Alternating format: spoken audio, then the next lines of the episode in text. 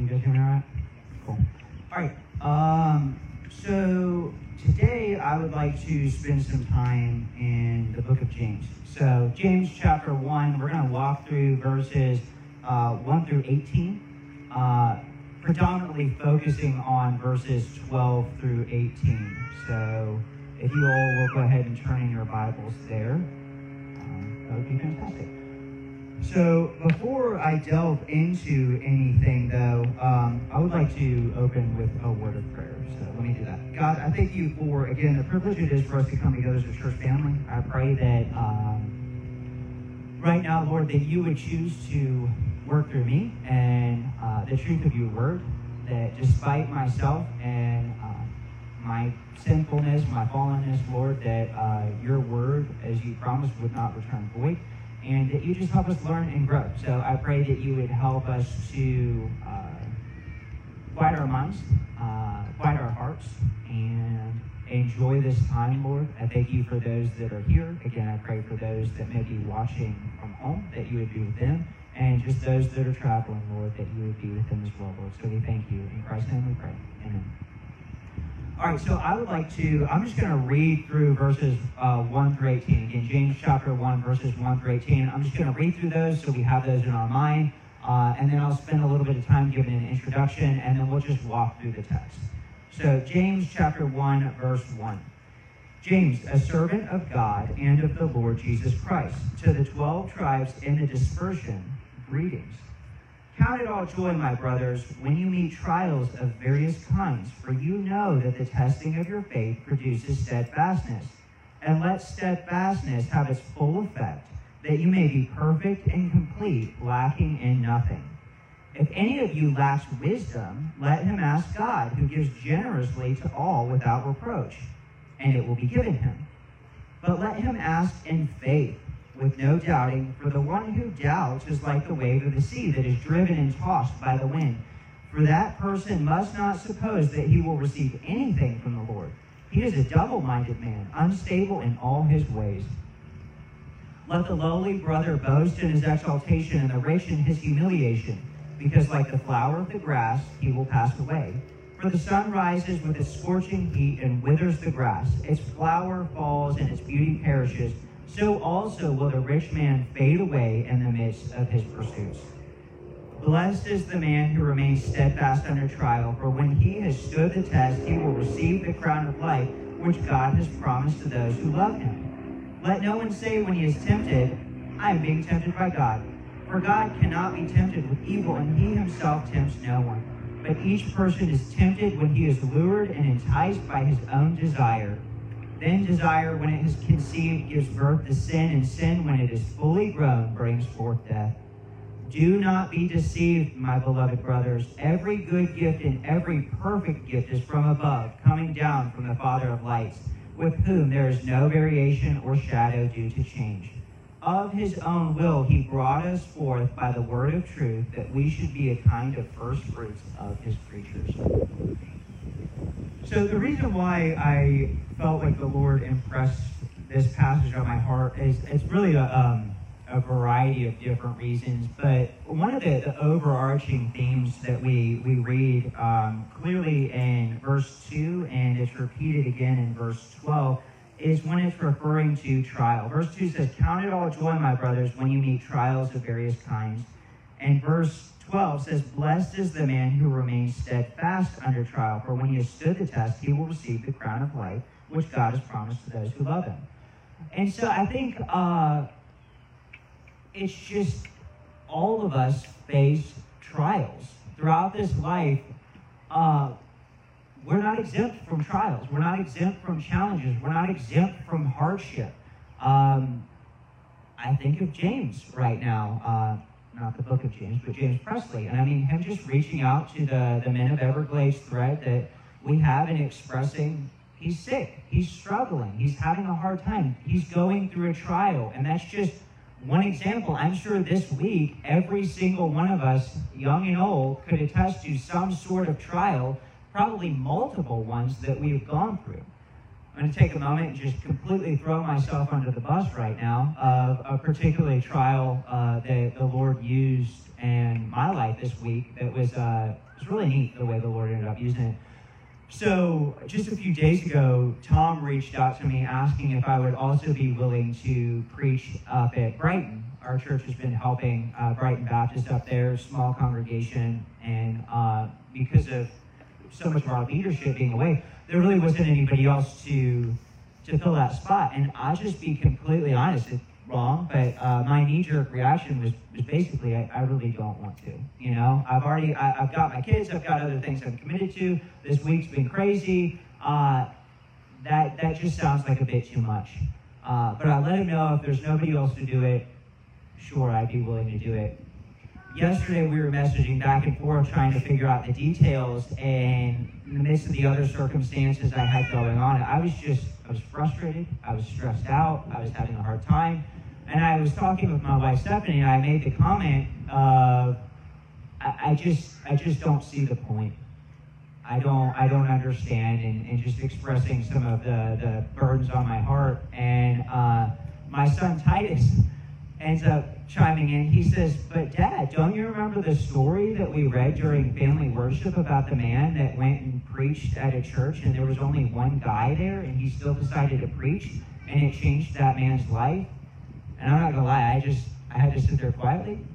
I was choking up slightly because of my five-year-old son speaking truth that I needed to hear. Uh, the conviction the Lord was doing in my heart of my selfishness, and right, it doesn't matter what the circumstances are.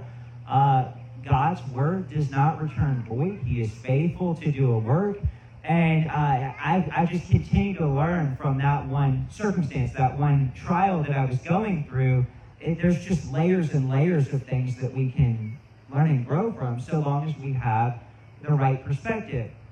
There's lots of other trials that we face that um, we may have yet to understand why we are going through that, have gone through that, will go through that. Uh, whereas there's lots of other circumstances where it may be an hour later, it may be a day later, it may be a week later, a month later, years later that we can look back in hindsight and see yes, now I see why that was worthwhile. I see how that trial that I was going through was used for good. That doesn't negate the fact that in the midst of that trial, it is hard, that it is challenging. The feelings you're feeling, the thoughts that you are feeling, they're very real. And that's where I think we as Christians need to be careful not to be too dismissive, too spiritual, and say, well, God works all things together for the good of those who are called, that it'll work out. I'll pray. Those are good things. Those are truths, but we also need to understand that human element of it's hard, it's challenging. And to meet somebody where they're at, to exercise tact, love, compassion, to meet them where they're at, such as Job's friends sitting in the ashes with him for three days. We don't need to fall into the, the, the folly that they went into that Tom's been helping us learn from. Uh, but we need to be compassionate and helpful through there, at the same time speaking truth. So it's just a little bit of acknowledging we all have challenges, we all have trials, but as this text will show us, God uses those for a specific plan and a specific purpose. I'd like to give a little bit of context to the book of James before we delve into it. So the title comes from James, the, the half brother, the brother of Jesus. I say half brother since, uh, you know, they share the same mother, but Jesus' father was his heavenly father, of course. Um, but so Jesus' brother, and during Jesus' earthly life, James was, was skeptical of Jesus' ministry. He was not one uh, that, that believed necessarily everything that Jesus was uh, teaching.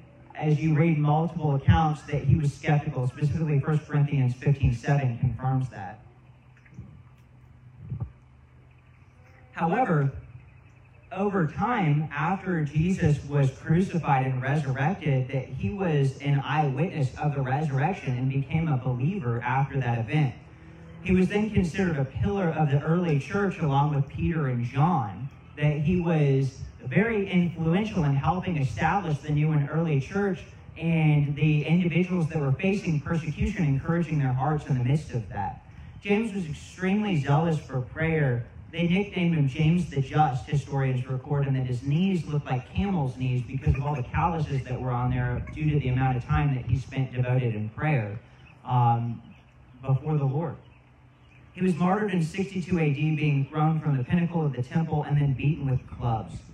Some call the book of James the New Testament Proverbs because of its emphasis on practical Christian living. One of the primary themes, as I've acknowledged, is perseverance in the midst of trials. So that's just a little bit of context. It's helpful to remember that as we read through scriptures, understanding it was authored by real people in real time to a real audience that has a message for them that equally applies to us. That James was inspired by the Holy Spirit for those of us that have been doing the Family Connect and walking through uh, the London Baptist Confession. Uh, that's, that's one thing that we acknowledge is that they were inspired by the Holy Spirit. Uh, and so this book was written by James, uh, the brother of Jesus, and that we will be focusing on persevering through the midst of trials. One thing that I found really interesting as I was reading through this, I think it's very easy to just kind of brush through the, the introductions. If you look in your Bible, some of them in verse 1, it may have a heading saying introduction, or mine specifically says greetings. And we read James, the servant of God, of the Lord Jesus Christ, of the 12 tribes, and the dispersion greetings. And just kind of run through that and move on. All right, let's get to the meat of the text. But there's some really significant aspects due to the introduction. Paul, at the same time, if you, if you slow down and you read a lot of these introductions, there's a lot of meat. I know Paul in particular, a lot of times his greetings will actually be a very short gospel presentation in its entirety. Grace and peace to you. You read that, it's really interesting. Here James, some things note. It says James, a servant. Other translations may say a slave of God and of the Lord Jesus Christ.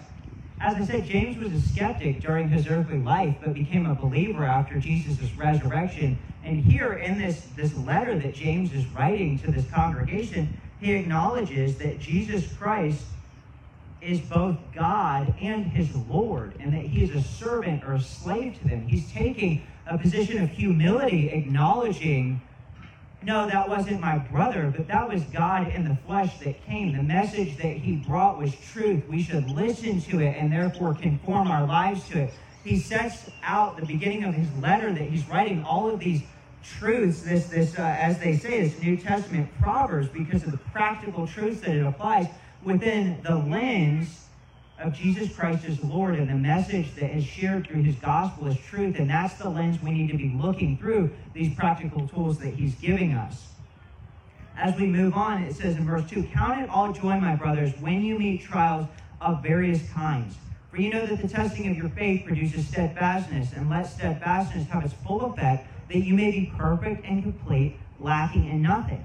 I know whenever I read that, I think, well, how is that possible? How can I do that? It says, for you know that the testing of your faith produces steadfastness. Okay, so testing produces steadfastness. I understand that. And then I'm supposed to let steadfastness have its full effect, that I may be perfect, complete, and lacking in nothing. Well, how am I supposed to let steadfastness have its full effect? How can I do that? How can I be perfect and complete, lacking in nothing? Well, there's two ways to look at this, both which are true. Well, one, you can't. Unfortunately, as we spend time here on earth in these lives that the Lord has blessed us with, it is impossible for us to be perfect and complete, lacking in nothing, apart from the work of Jesus Christ. We will always have a sin nature, no matter how zealous you are for God's word, no matter the work that He's done in our lives. We have that dual nature living within us, where yes, we are regenerated, we are born new if God's Spirit dwells in us that we are no longer slaves to sin. However, we still live in a fallen world. We still have a sin nature. We will still be enticed by sin. And what are we going to do about it? Well, verse 2 actually helps give us the information that we need. It says, Count it all joy, my brothers, when you meet trials of various kinds. Well, how are we supposed to count it joy when we face trials of various kinds? Especially whenever we're feeling uh, rather discouraged and hopeless that we can't become completely perfect and not lacking anything. Well, the reality is R.C. Sproul puts it in this way Trials can be considered pure joy only when there is knowledge that they are designed for a purpose. As we read this morning, Romans 8:28, we can acknowledge God is the one in control and working all things for good. God works all things for good for those who love him and are called according to his purpose. That's how we count it all joy. That's how we can become perfect, complete, lacking in nothing. That's how we can persevere and remain steadfast in the midst of trials, is because God is the one doing that work in us.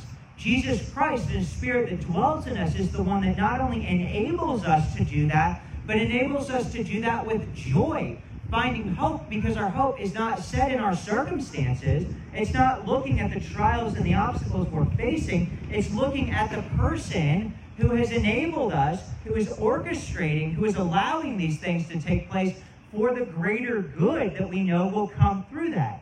And as we go through life, so I was able just to celebrate my 31st birthday this past Monday. So I'm not that old, but I'm getting a little bit of experience under my belt. And as I get older, I can look back on circumstances in my life, whether it's sinful choices that I've made or circumstances I've just been thrown into. I say that loosely and acknowledge God has worked those for good.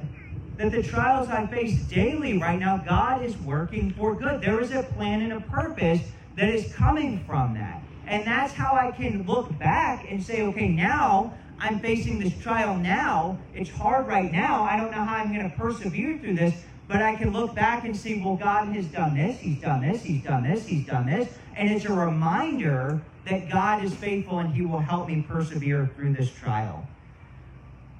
So we can find joy in the midst of it, knowing that God is the one allowing it to happen and that He has a plan and a purpose for why it is happening. Hang on, the wind blew my pages.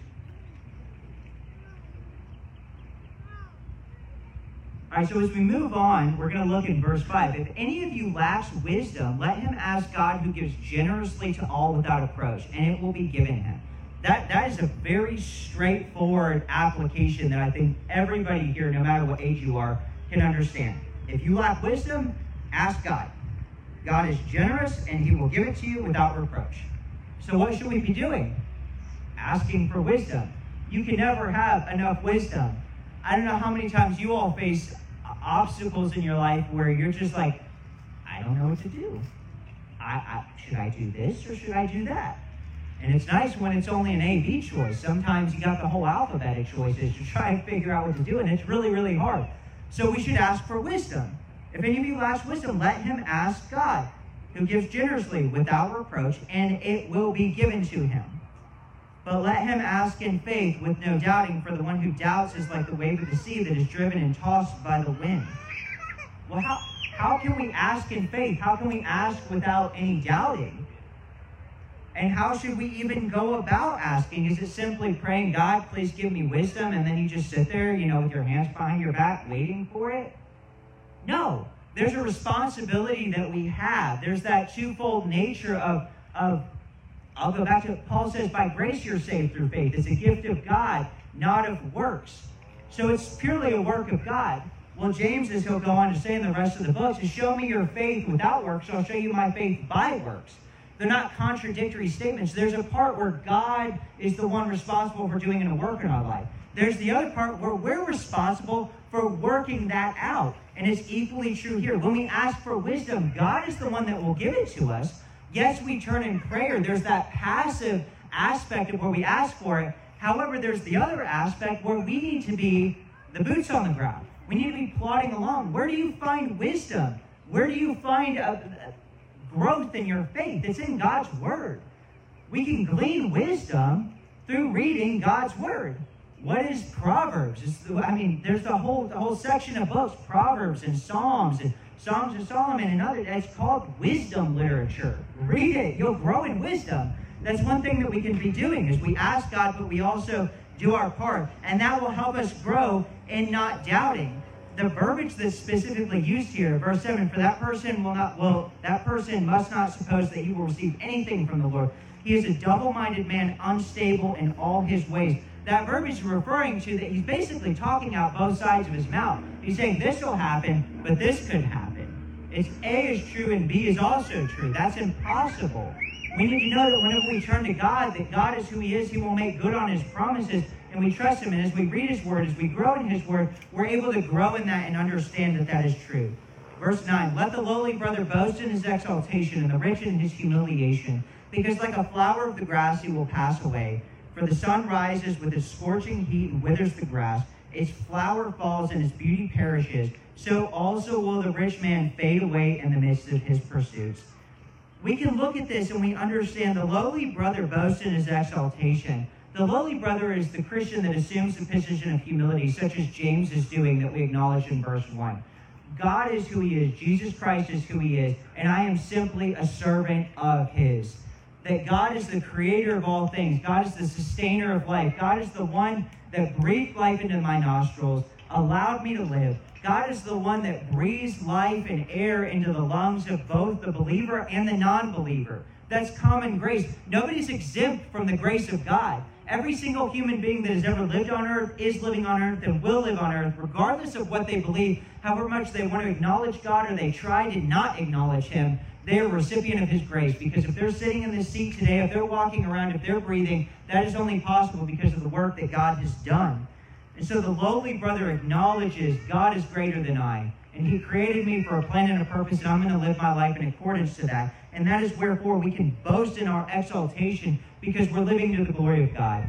And whenever God calls us home, home our, our, our small, fleeting life passes on and we go to be in eternity with Him, we will get to rejoice and glory with Him. However, the rich in his humiliation, because like the flower of the grass, he will pass away. His riches will burn up. There's two truths to glean here. Don't place your hope in riches, but more than that, don't place your hope in the things of this world. It doesn't matter how much money you have stocked away. It doesn't matter how strong your house is when the storm comes. It doesn't matter that you have this or that you have that. If your hope is not in the Lord, you are not exempt from the trials that you will face. Again, Job is such a perfect example of this. Job had money.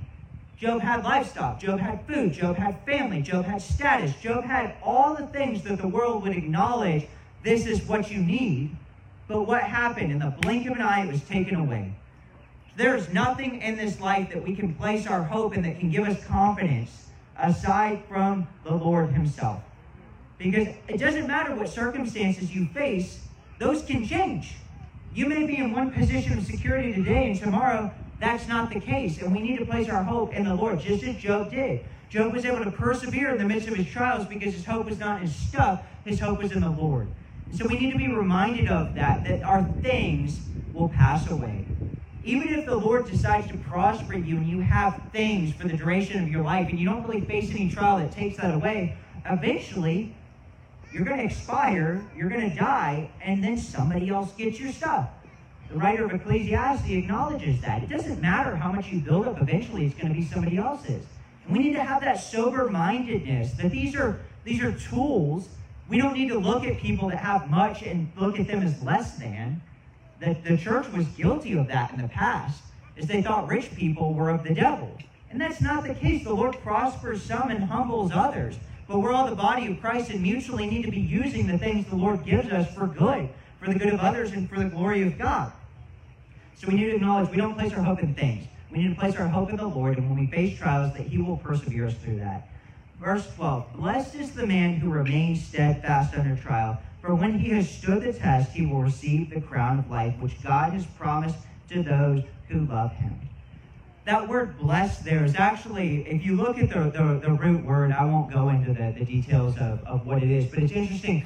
For some of us, it may call to mind if you read through um, the Gospels, specifically in, in Matthew and the Beatitudes, that Jesus says, Blessed is the man, blessed is this, blessed is that. And it's the same word that's being used there. And that word in its original form is, is, is it connotates like joy and bliss. And so it's actually kind of interesting. I mean, when we read blessed here in, in the, the vernacular that we're familiar with, especially in Southern culture, uh, sometimes the word blessed is thrown around a lot. God bless you, child. Bless this, bless that. And we kind of just take it as passive. But whenever we look at what it really means is to be joyous, to be blissful, and what? In, in the midst of trials. Again, it's how do I do that? We go back to what we acknowledge in verse 2. Our hope is not in, in our circumstances, but it's in the author and the finisher of our faith. It's in Jesus Christ. His Spirit dwells in us. Our hope is, is found in that. And it's that that that causes us to be joyful, to be blissful in the midst of remaining steadfast because we remind ourselves, God's Spirit reminds us, this trial that I'm going through is not all for naught. It's not such and such. This my coworker made this happen. My boss made this happen. My mother-in-law made this happen. My husband made this happen. My child made this happen. But God is not making it happen, allowing it to happen for a greater good and greater purpose. That may be the child who spills the milk as you're trying to get out of, out of the door for church. That may be your, when you're out to eat, such as I encountered last night, every single one of my children all of a sudden need to use the bathroom. And the bathroom is not the cleanest bathroom, but they got to go then. That's a trial. Uh, it may be much greater trials that we're facing. It could be an illness, it could be cancer, it could be financial troubles, it could be whatever it is. We need to remember God is using this for a greater good. I was reading, I was listening to an audiobook the other day. Uh, it's actually a while ago, it doesn't matter. Uh, called Christians Get Depressed Too.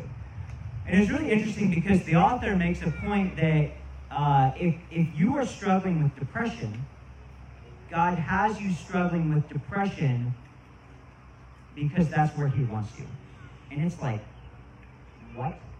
Like that sounds, that's one, very countercultural, but two, also just, it, it doesn't make sense. And it doesn't necessarily mean that God wants you depressed. However, if that is where you are, wherever you are in that moment, God has you there because that's the absolute greatest good that He has for you at that moment. Otherwise, you would not be there. As we read in Romans 8:28, God works all things for good. And God is sovereign. God is in control. God has a plan and a purpose for our life. And so where we're at then, now, is where He wants us. That does not negate the fact that we may be dealing with the consequences of our sinful choices, as we'll get into in the next several verses. We have a responsibility of reaping the consequences. If I decide to climb to the top of the tree, which would not be a pretty sight, but I can maybe do it. And I decide to jump out of that tree and I break my leg. Did the devil make me do it? No. Did God make me do it? No. Did God break my leg? No. Whose fault is it that my leg is broken? Mine. Because it's a consequence of my poor choice. All right? But if I did that, God allowed that to happen for some reason. What it is, I don't know. Maybe as time goes on, I figure it out maybe I want it. Maybe I go to the hospital and maybe I find somebody there and I'm able to develop a relationship with them. I don't know.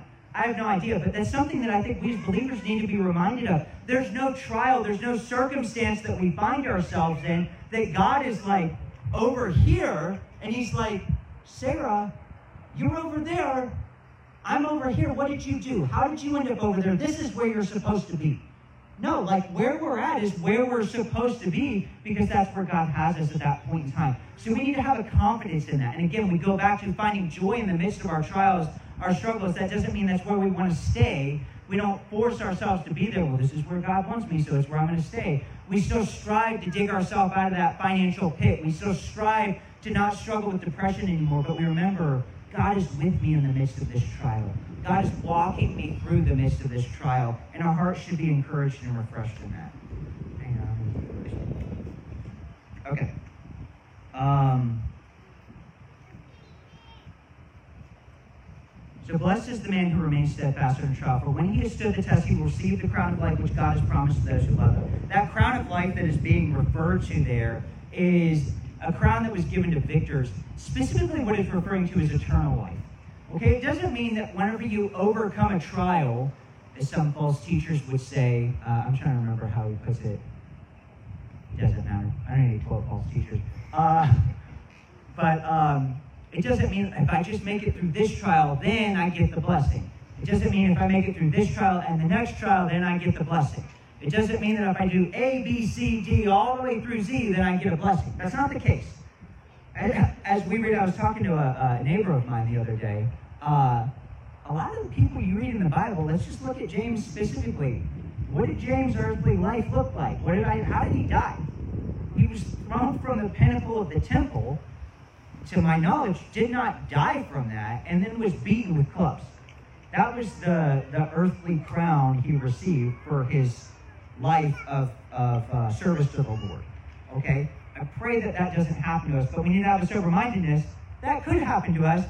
And as we're laying on the ground getting beaten with clubs, we need to remember this is the greatest good that the Lord could possibly have for me in that moment. All right? But, anyways, I digress. My point is, let me see if I remember my point. I'm sorry, I'm getting sidetracked. Um, that that crown of life is eternal life. It doesn't matter what circumstances we face in this earthly life. It doesn't matter what trials we go through. Our hope is not here. Our hope is there in glory with God. Our reward is not that we get to, as some imagine, fly around with angels' wings. I don't think that's the case. Our, our isn't that necessarily there's there's no more sin and heartache. It doesn't mean we don't have any more money troubles. The glory that we have when we go to die, for those who believe, is getting to be in the presence of the God that created you. If you really understand that God is the essence of all things good, all things lovely, all things beautiful, all things the best of is, is in Him, to get to be in the presence of that, that is the greatest good. And then the flip side of that coin is for those that do not place their faith in Jesus Christ, it's not that they're going to burn in hell. It's not the flames, it's not the torment. What is so torturous about it is separation from that greatest good. That whether an unbeliever acknowledges it or not, you are reaping the benefits of who God is, as I acknowledged earlier, right now. He's sustaining you. He's giving you food. He's giving you clothing. Even for people who live in impoverished countries, He's giving you your breath each day. But whenever that presence is removed from you, I don't even want to imagine what that will be like, is separated from the only true source of good and being in an area of the exact opposite of that. So we need to understand that crown of life, our hope is in the glory to come. And it's a here and now. We don't need to be so heavenly minded. Gosh, I can't wait to die that we're no earthly good. We need to be so heavenly minded that we're more earthly good. We acknowledge this is not my home. There's a greater good, a greater glory, a new heavens and a new earth that's coming, and I want you to be there. And I want you to be there. And we should feel encouraged to share the gospel with other people, recognizing that person that you brush shoulders with in the grocery store is not just Joe Nobody that's going to go about their life and die and be in the ground. That's Joe somebody that's made in the image of God that is either going to live in eternity and the bliss with the presence of Jesus Christ as creator or separated from that. That call is to me as well. We need to share the gospel. We need to share truth. And how do we do that? It's building relationships. We need to be involved in other people's lives. Let me let me pick up. Verse 13. Let no one say when he is tempted, I am being tempted for God by God. For God cannot be tempted with evil, and he himself tempts no one. There's such a great promise in here. Is that verbiage should let us know God can't be tempted with evil. So the old cartoons that some of us may used to watch with the angel on the shoulder and the devil on the shoulder, that's not reality. You don't have God and Satan there duking it out to see who's going to win. Satan is not a, a co-equal with God.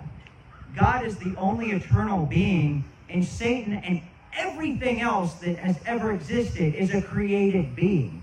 Okay? Satan was created by God as an angel that chose to rebel, but he's still a created being. He does not usurp the power of God. He is not above God. Again, I'll go back to Job. That Job was a righteous man seen in the eyes of God. And Satan challenges God, saying, Is he really? And God, in his infinite wisdom, basically says, This is my paraphrase Let's see. Go ahead. You can do what you want to him, just don't harm his life. And we, we see what happens. And who got the glory in the end? God did. Who was right? God was. What happened with Satan? What happened with Job? Job came out on the other side more prosperous, more assured that God is who he is. God got the glory, and Satan was simply used as a pawn to accomplish God's greater good.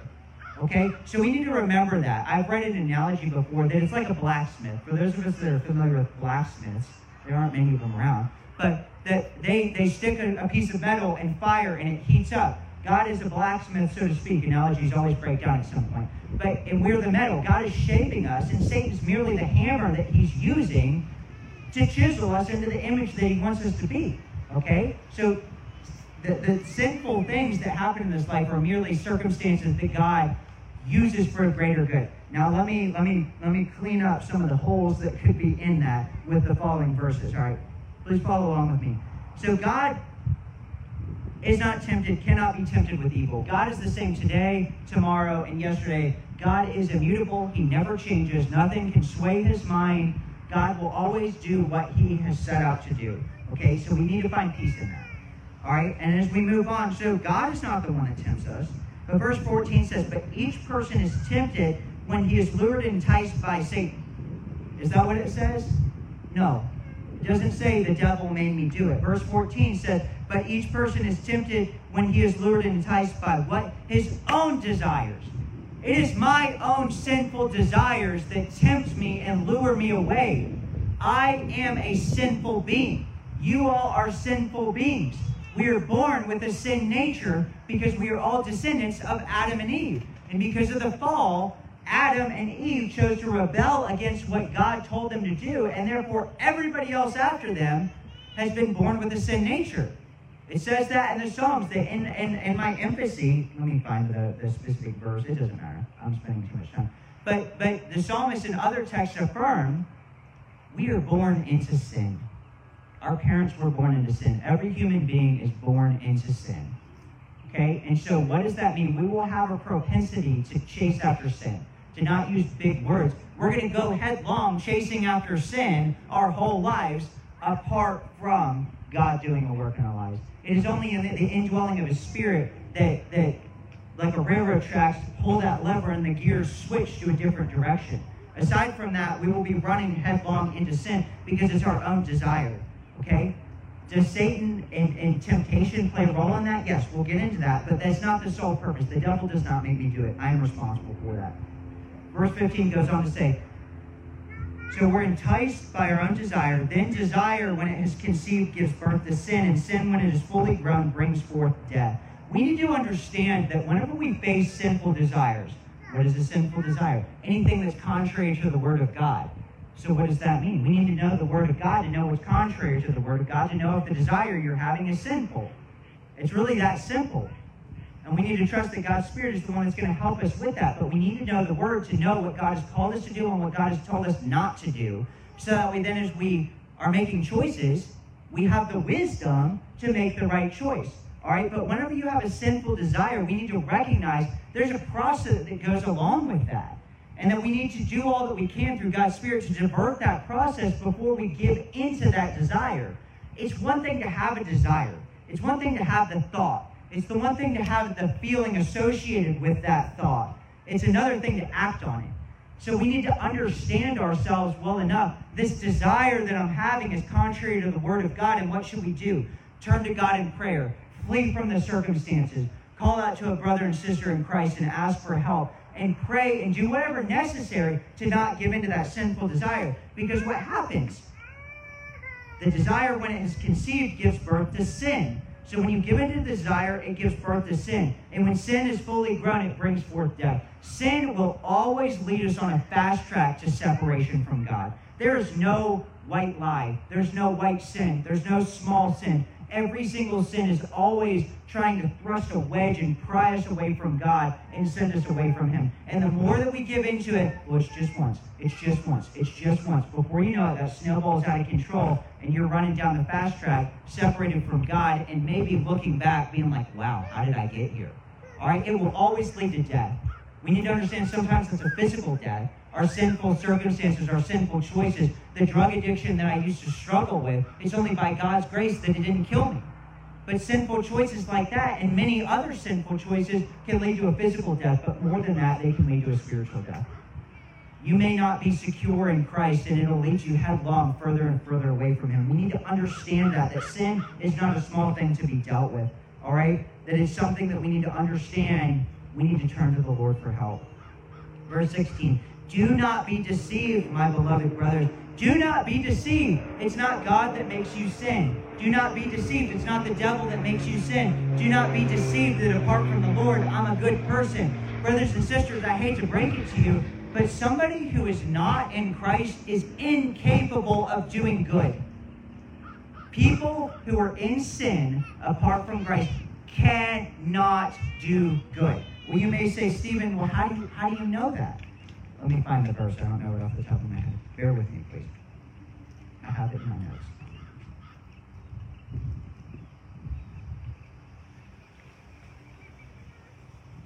First Corinthians 10.31. Do all for the glory of God is essentially what that says. You can turn there and read the context. It's helpful. Uh, but basically, whatever you do, do it for the glory of God. Okay? So what is whatever? It's everything. Okay? Everything we do should be done for the glory of God. What happens when it's not done for the glory of God? It's done for the glory of self. It's idolatry, is what I'm trying to get at. Okay? So anything that you're doing apart from the sheer motive of the glory of God is idolatry, and it's sinful. So that's how I can say that anybody who's not in Christ is incapable of doing good. It doesn't matter if they're going to feed the poor. Can God use that? Absolutely. I should say feed the hungry. It doesn't matter if they're going to clothe the poor. It doesn't matter if they're building houses. It doesn't matter if they're building hospitals. Is that an earthly good? Absolutely. Does God use unre... It just went out, didn't it? I have to talk louder. Does God use unregenerate people to accomplish his plan and purpose? Absolutely, he does. But is it ultimately good? No, it's not because it's not done for the glory of God. All that we do should be done for the glory of God because God is the author and sustainer of life. And so we need to acknowledge we can only do good because God's Spirit is the one doing work in us to allow that good to flow out from us. He's the one that gets the credit for all good. Okay, so even when we do good, it's not us that did good, it's God's Spirit that did it in us.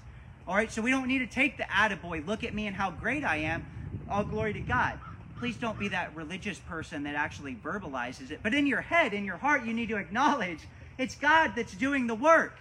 Okay? And submit to that. Play a part in that. Seek to do that, knowing that God is the one that'll get the glory. Let me wrap up here. Do not be deceived, my beloved brothers. Every good gift and every perfect gift is from above, coming down from the Father of lights, in whom there is no variation, variation or shadow due to change. So every good gift and every perfect is from God. God is the author of good. God is the one that brings good down on his children, both believers and non-believers, as I've acknowledged. And there is no variation of change due to him. Again, I go back to God does not change. I think for us, I know I've said it twice, but it should be a confidence builder. It should give us peace in mind. How many of us, you don't have to raise your hand, get tired of how fast things change? There's a song by a hip hop artist, Christian hip hop artist, Shai Linne, that he says, even as I've been singing the song, I've changed. As I've been up here speaking to you, I've changed. I have less or more hair on my head. I don't know. Depends on what side of the mountain I'm on. My skin cells have changed. My DNA has changed. Every single one of you have changed. What about the world we live in? Each day you turn on the news, something has changed. Things are constantly changing. And it can be stressful, it can be overwhelming. But we need to remember God does not change. We should take a breath of fresh air and just relax knowing that. God doesn't change. God is the author of good. God will work his plans and purposes for his glory. Verse 18 Of his own will he brought us forth by the word of truth. God is the one that brought us forth. God is the one that brings us from death to life. A dead person is, is incapable of reaching out for that life raft for God to save him. Do not be deceived. Jesus is not throwing us a life raft and saying, Come on, come on, swim to it, swim to it. God is the one that does a work in our lives. We're dead at the bottom of the ocean, and He brings us up. He breathes life into our dead hearts and sets us on the right path. All right? So we need to know God is the one responsible for bringing us to new life. God will be the one responsible for those that are sitting there hardened in their hearts, bringing them to new life. We need to be responsible in our part at preaching the word, telling truth, living life on life with people, being compassionate, being patient, and being there for other people. But God does all of that. It's like it says, I forget what scripture it is, but for if women, if you live with an unbelieving husband, let your quiet spirit be what does that work in his life. It's not even always our words that does it. It's that quiet, submissive spirit. It's just being there with somebody that God can use for them to be like, gosh, I hate who I am. How are you like who you are? What's different? And a change is brought about in their hearts that way. So we need to understand that God doesn't change. God is the one that brings us from death to life. And how does he does it? Do it the word of truth. We need to know God's word. We need to know his truth so that way we can not only speak it, but more than that, we can live it. It so saturates our minds and our hearts that we just do it. Like Nike, just do it. All right? We need to understand it's it's yes, I said Nike. Um, we need to just have that be a part of who we are, where it's not constantly dredging up. Should I do this or should I not? It's just so woven into you that you know, yeah, even though I don't feel like having to go to this other church and inconvenience my wife and my kids, I need to do it because it's a good thing to do. No, I don't necessarily feel like going digging fence posts to help my neighbor do this, but I need to do it. No, I don't want to do this, but I need to do it. No, I don't want to wake up this morning and go and sit in the heat and the humidity, like sucking air through a wet blanket, but I need to do it because it brings glory to God and it's good for my soul. It's we have a responsibility to do there. And so we know God's word and it penetrates our hearts to where we do what we need to do. That we should be a kind of first fruit of his creatures. When God's word so penetrates our hearts, we know who our, our Savior is. Our hearts will be so changed that we will be a first fruit. As you read in the Old Testament and, and the law and Deuteronomy, they were called to set aside their greatest goods, their money, their, their produce, their livestock, and devote it to God. He got the best. That's the same with us. We should give God our best. Okay? It can be hard sometimes. God's the one that gave you the money that you have. God's the one that gave you the house that you have, the clothes you have, the car that you have, whatever it is. It's His. Give Him what's due His. And not only is it stuff, more than that, our lives should be lived as a first fruit. I am only alive today because God has allowed me to live. Therefore, every element of my life needs to be lived for His glory. It's not, I, God, all right, I'll give you my Sunday. The rest is mine. It's not, all right, God, I'll give you my Sunday and Wednesday or Sunday and Thursday and the rest is mine. It's not, all right, God, I'll give you Monday, Tuesday, Wednesday, Thursday, Friday, and Sunday, but Saturday's mine. Every single waking hour and sleeping hour of your life needs to be lived for the glory of God because He's the one that gave you life. He's the one who has a plan and a purpose from all time, and we simply get the privilege of riding the coattails of the greater work that He's doing. Live your life for the glory of God. He's going to use you whether you like it or not. You might as well enjoy it, right? You might as well live for His glory and enjoy that fellowship than the rebellion and the consequences that come from it. And remember, your life, whether you like it or not, people are watching. And they're going to learn from that. I had my neighbor tell Pastor Eric that she's watched me playing in the yard with my kids and has been blessed by that. I need to remember whenever my kids aren't getting in the car when I want them to, I need to not lose my temper because somebody's watching. You know what I mean? Behind closed doors and out in the open, people will learn from what we're doing. Live your lives for the glory of God. Know God's word. Ask for wisdom. When you face trials, know God is using it for a greater good and be encouraged by that. All right? For us who are believers, we should be refreshed by this message. For anybody who's here who's not in Christ, you should not be refreshed by this message because you don't have that same hope. All right? You're going to face trials and it's all for naught. You're going to face struggles and you have no hope. You're going to die and you're going to live in separation from God. There's no hope in that. All right? It doesn't matter that science is saying, well, this is really true, and when you die, you go and be in the ground. It's hogwash. All right? This that we have here, no matter how many holes people think they can shoot in it, their conclusions are wrong. God's word is true. The creator of all things knows what he's doing. We need to be patient and grow in our knowledge so our knowledge lines up with his. All right? Let me just cut myself off, otherwise, I'll just keep talking. I appreciate you guys. I'm grateful to be up here. I'm grateful for my church family. As a brief aside, we are privileged to be a part of this church family. As I've had the opportunity to travel to other churches and preach there, and I'm sure our pastors could attest to any that much more. There are so many churches in our community, the Greater Lake area. Probably, I'd be willing to bet there's very little time spent in here. There may be a verse that's read, and then it's some tactful message that's given, some theme or whatever. We need to be encouraged that our pastors are leading us through this so that way we can know God's word. We need to understand that no, maybe circumstances being out here aren't always the best, but we have it a lot better than other places. So let me pray for us. God, I thank you so much for the opportunity for us to be here. I thank you for this church. I thank you for the leadership that makes up this church and the trajectory we're on, Lord. I pray that you would bless them and you would encourage them, you would refresh them, Lord. I pray the same for every man, woman, and child here, that we would be refreshed knowing that you use trials for good, Lord. That you have us where you have us for a plan and a purpose, and we should seek your face in the midst of that, Lord. I pray for anybody who is not in you, Lord, that you would do the work necessary to overcome their hard heartedness, Lord. That they would seek you out through you doing a work in their lives, Lord. So I pray that you would use this truth that we've learned from James today to penetrate our hearts and our minds as we go throughout this week, Lord, and you would build on it. And that you would just use the sanctification process, knowing we're constantly dying to sin. We will constantly have further to go. But Lord, you are faithful to do that work. Please refresh us, help us find hope in you, Lord. We thank you. In Christ's name we pray. Amen.